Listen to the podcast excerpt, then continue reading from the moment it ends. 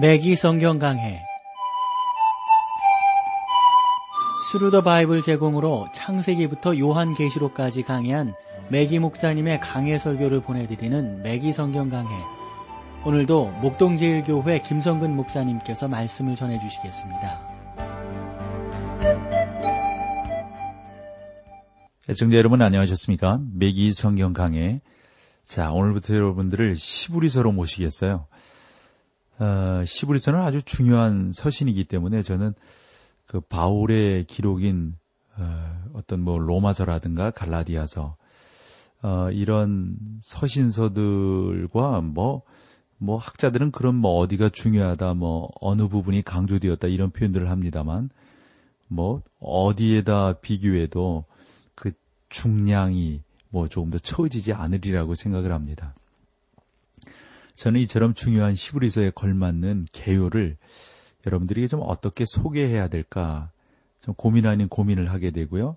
제가 하려고 하는데 여러분들의 마음에 흡족하게 다가갈지 잘 모르겠습니다만 최선을 다해서 우리 시브리서 개요를 여러분들과 좀 나눠보도록 하겠습니다. 어, 지금 제가 그 자료를 참고한 그 내용들을 보면 여러 사람들이 쓴 정말 훌륭한 주석가들이에요. 이런 분들의 내용들이 이렇게 잘 선별되어져 있는데요. 저는 그 중에서도 네 권을 특별히 인용을 해서 시브리서를 여러분들에게 소개하려고 합니다. 왜냐하면 그 책들은 아주 중요한 내용들을 담고 있기 때문입니다. 음, 그 책들은 제가 하고 싶은 말들을 대변하고 있고요. 또 매기 성경 강에서 이 매기 목사님께서 이러한 내용들을 잘 아주 그 적절하게 인용을 해주고 계셔서 또한 감사하지 않을 수가 없네요.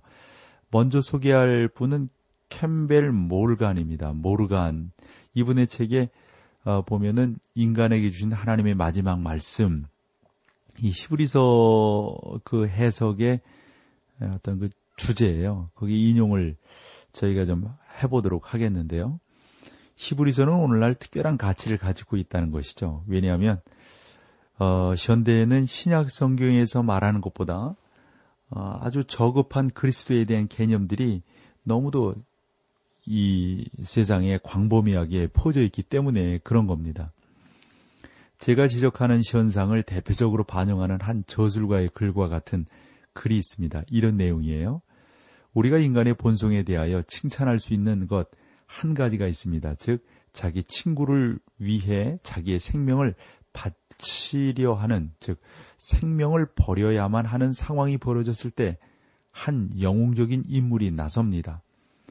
그리고는 곧 자기 자신을 희생물로 바칩니다. 그 예로 구덩이 위에 뛰어든 클루티우스, 독약을 마신 소크라테스, 갈보리에서 자기의 어, 그 목숨을 버린 그리스도 등이 있습니다. 여러분, 제가 왜 이 글을 소개하는지 아시겠죠? 이러한 서술에 대해 토로하는 것은 뭐, 뭐, 그것은 차치하더라도 그리스도를 어떻게 소크라테스나 에, 글루티우스 뭐 이런 사람들과 같은 맥락에서 생각하느냐는 겁니다. 이것은 일종의 신성 모독임이 분명합니다. 그렇습니다. 사람들은 어, 글루티우스나 소크라테스 등 뭐뭐 뭐 우리 아시아권에서는 뭐 공자나 맹자 뭐뭐 뭐 이러한 사람들과 이렇게 비교해서 생각하려고 하는데 여러분 그거는 옳지 않단 말이죠.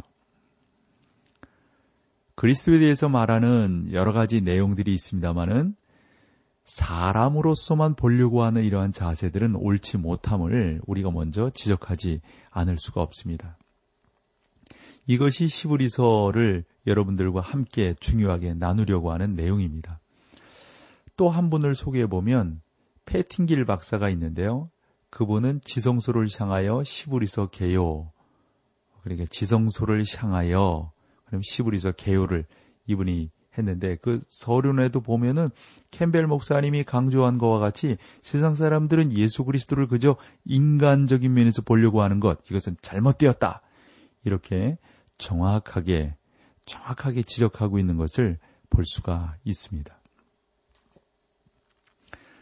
어, 특별히 여기에서 패티킹 박사는 뭐라고 말을 했냐면 아담에서 모세 이르기까지 2500년, 모세에서 말라기까지 1100년을 통하여 선지자들은 사람들에게 하나님의 말씀을 대변했습니다. 그러나 그 3600년간 그 긴 세월을 이렇게 보면은 하나님이 계시는 오직 부분적이었다 하는 건데요. 결국 400년 동안의 침묵이 있은 후에 때가 이르자 자기의 아들을 보내어 그 아들을 통하여 하나님의 계시를 온전하게 하셨다. 이런 표현을 하고 있습니다. 그만큼 예수 그리스도가 어떠한 분인지에 대해서 이 패팅길 박사는 말씀을 해 주려고 하는 거죠. 그러면서 이분의 그 진술을 보면은 아주 그 또 우리가 생각해 볼 만한 것이 있는데 저는 시브리서에 대한 세 번째 서문을 여러분들에게 그럼으로 소개를 하려고 합니다. 어, 영국 사람입니다. 슐러라고 하는 사람의 그 시브리서 연구 이 책을 보면은 시브리서는 신앙 가운데서도 가장 중요한 부분으로서 기독교 신앙의 중요 또 주요 교리를 포함하고 있다. 뿐만 아니라 완벽한 논리와 표현의 아름다움까지 갖추고 있는 책이다. 이런 표현을 했습니다. 시브리서를 읽는 것은 하늘나라의 공기를 들여 마시는 것과 같습니다. 시브리서를 연구하는 것은 신령한 음식을 맛보는 일입니다. 그리고 그 교훈을 지키는 것은 기독교 신앙과 그리스도 자신에 대한 어떤 그 관한 지식에 있어서 아주 그 성숙된 위치로 옮겨가는 것이 됩니다. 그것은 온전함을 향하여 나아가는 것이라고 할 수 있습니다. 그러면서 또 이제 네 번째 그 중요한 또 시브리서 주석을 쓴 분이 있는데 앤더슨 경입니다. 로버트 앤더슨인데 예표로 본 시브리서 어, 이러한 글을 썼어요. 거기에 있는 내용을 인용을 해보면 우리도 본 서신을 살펴보면서 이 로버트 앤더슨 경이 잘 강조했던 사실들을 우리도 강조해서 보면은 참 좋은데요. 어, 이러한 표현을 썼어요. 이 땅 위에 있는 교회가 참 포도나무라는 이 말은 아주 당돌하고 불경스러운 배도의 거짓말입니다. 또한 교회가 감남나무라는 것은 개혁 교회들 안에 있는 많은 그리스도인들 사이에 퍼져 있는 망상입니다. 그러나 성경의 가르침은 명백합니다. 즉 그리스도 자신이 포도나무이며 이스라엘이 감남나무라는 사실입니다. 왜냐하면 하나님께서는 그가 미리 하신 자기의 어, 백성들을 버리지 아니하셨기 때문입니다. 이런 표현들을 쓰고 있습니다. 그러면서 이 시브리서는 오랫동안 서방 교회에 의하여 받아들여지지 않았다 하는 거죠. 그 이유는 서방 교회가 이스라엘의 위치를 찬탈하려고 했기 때문입니다. 그들은 하나님께서 이스라엘에게 주신 모든 약속들을 취해서는 그것들을 영적으로 해석을 했습니다. 또 그 약속들을 자기 자신들에게 적용시키면서 이스라엘 민족을 향한 하나님의 목적을 배척했습니다. 그 결과로 초대 서방 교회들은 사실상 반세미티족이 되었고 유대인들을 박해했던 것입니다. 그러므로 이제 하나님이 이스라엘 민족과 관계를 끊으셨다고 말하는 것은 안타까운 실책이 되는 거죠. 저는 본 서신이 시브리인은 시브리인이며 그가 그리스도인이 되더라도 여전히 시브리인이라는 위대한 진리를 깨닫는데 큰 도움이 되리라고 생각을 합니다. 사람이 하나님의 자녀가 되었을 때 그의 국적마저 표현하는 것이 아니죠. 오직 교회라고 불리우는 신자들의 새로운 단체 속에 들어가게 되는 것입니다. 오늘날 하나님의 그러한 역사들, 그래서 하나님은 자기의 이름을 위하여 유대인이나 이방인들 가운데서 자녀들을 불러내시는 거지. 그 자녀들이 어, 국가가 없어지고 하는 그러한 상태는 아니다 하는 겁니다. 시브리서의 인간 저자가 누구인지에 대해서 계속 어, 논란이 되어졌습니다. 누가 시브리서의 저자인가? 영어 성경 흠정역에는 시브리인들에게 보내는 사도 바울의 서신이라는 표제가 붙어 있지만 바울이 저자라고 하는 것에 대해서 원부는 원본은 그렇게 설명하고 있지 않습니다. NIV 성경과 그 후에 나온 역본들, 뭐 특별히 우리나라 한글 개혁 성경도 제목을 수정하여 단지 히브리서 이렇게만 말하고 있을 뿐입니다. 여러분이 성경의 문헌에 정통해 있다면 본 서신의 저자가 누구인지에 대해서 일치된 견해나 생각이 없다는 사실을 알게 될 것입니다. 제가 신학생이었을 때 저는 시브리서의 저자에 관한 논문을 참 많이 읽게 되었는데 많은 부분들이 또 많은 그러한 그 논제들이 사도 바울이 어, 저자가 아니느냐라는 강조들을 하고 있는 것을 볼 수가 있었습니다. 그러나 좀 더 읽어보면 동의는 할 수 있지만 히브리서의 저자가 바울이다 이렇게 확증하기는 좀 그렇습니다. 어, 존 칼빈이나 마틴 루터도 바울의 저작을 인정하지 않았고요. 기타 과거의 많은 사람들도 바울의 히브리서 저작을 받아들이지 않았습니다. 반면에 바울이 히브리서를 썼다고 생각하는 사람들도 많이 있었음을 저는 여러분들께 솔직히 말씀을 드립니다. 인간 저자가 그러므로 중요한 것은 아닙니다. 하지만 히브리서가 하나님의 영감된 말씀이라는 사실은 아주 중요한 내용이죠. 자, 여기서 우리 찬송 함께하고 계속해서 말씀을 나누겠습니다.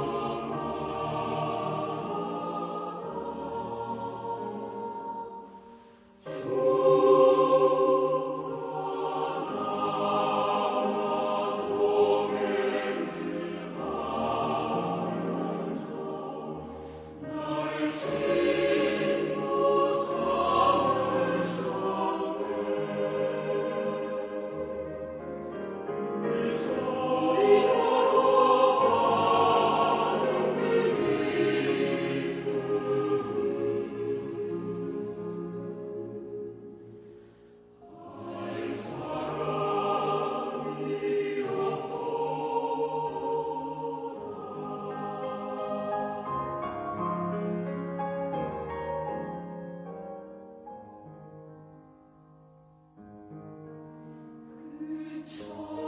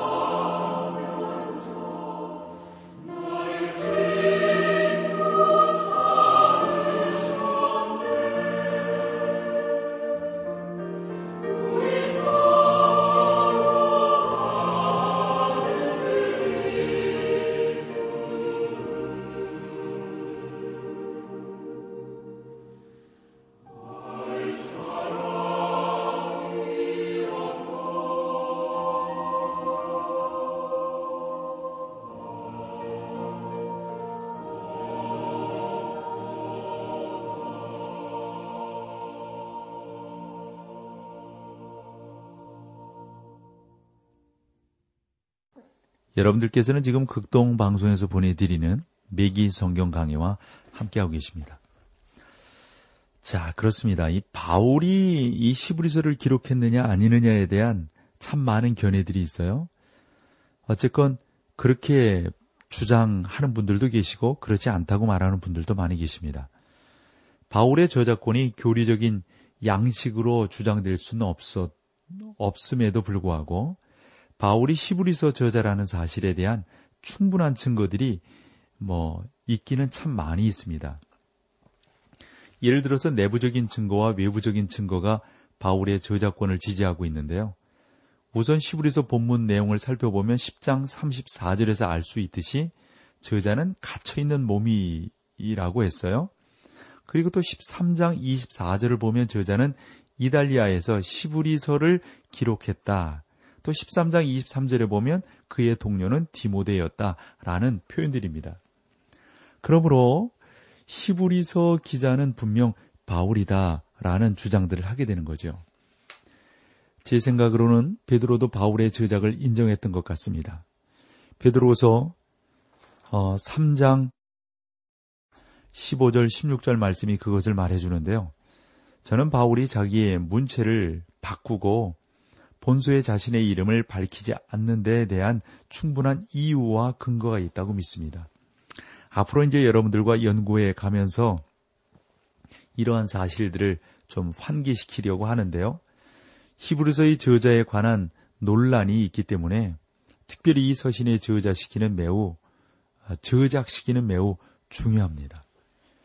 건전한 학자들을 비롯한 많은 학자들이 시브리서가 AD 70년 이후에 쓰여졌다는 입장들을 취하고 있습니다. 어떤 사람들은 AD 85년 또 96년 이렇게 제시하는 사람들도 있고 또 90년대를 말하는 사람들도 있어요.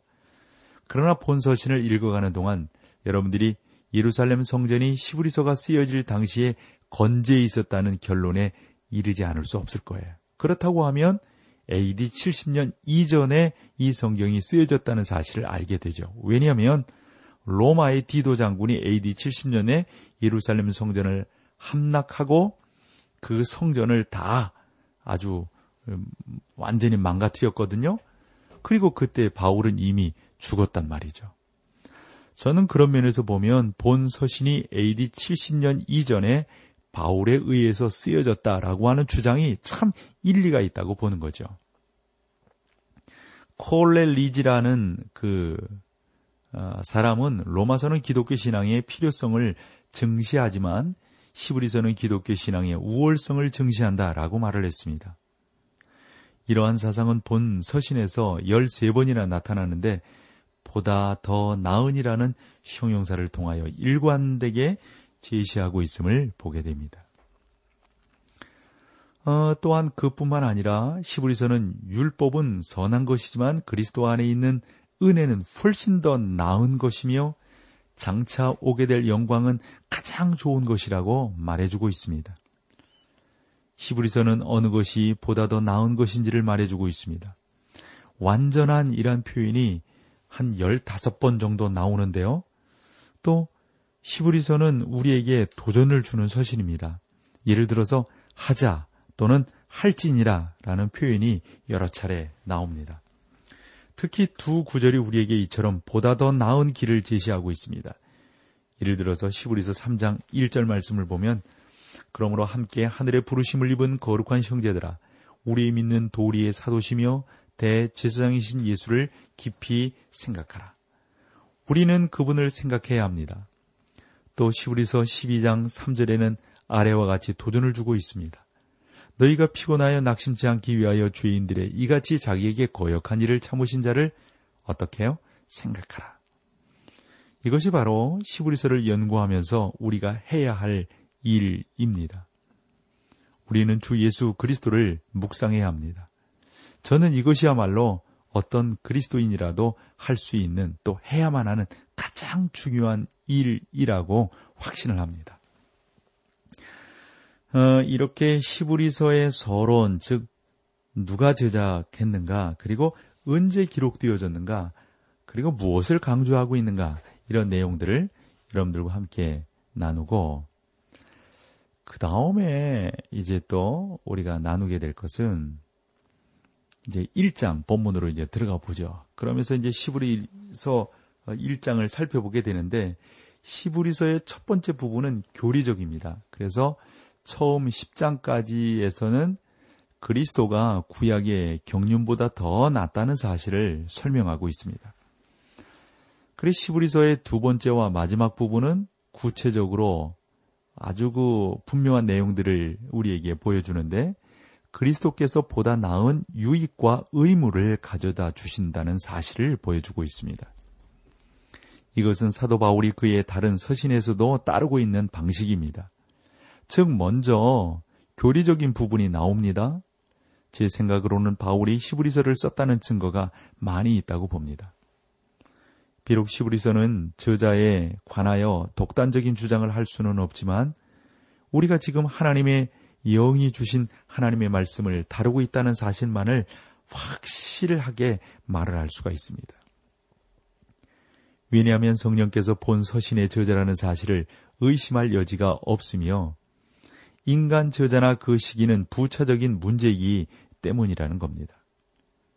히브리서는 성경 가운데서도 가장 위대한 서신들 가운데 하나입니다. 제가 이 위대한 서신을 다룰 자격이 없거나 다루기에 황송하다는 음, 황송하다고 말하는 것은 지극히 당연한 일입니다. 그렇기 때문에 저는 네 사람의 아주 훌륭한 주석가들을 여러분들에게 어, 말씀을 드렸지 않습니까?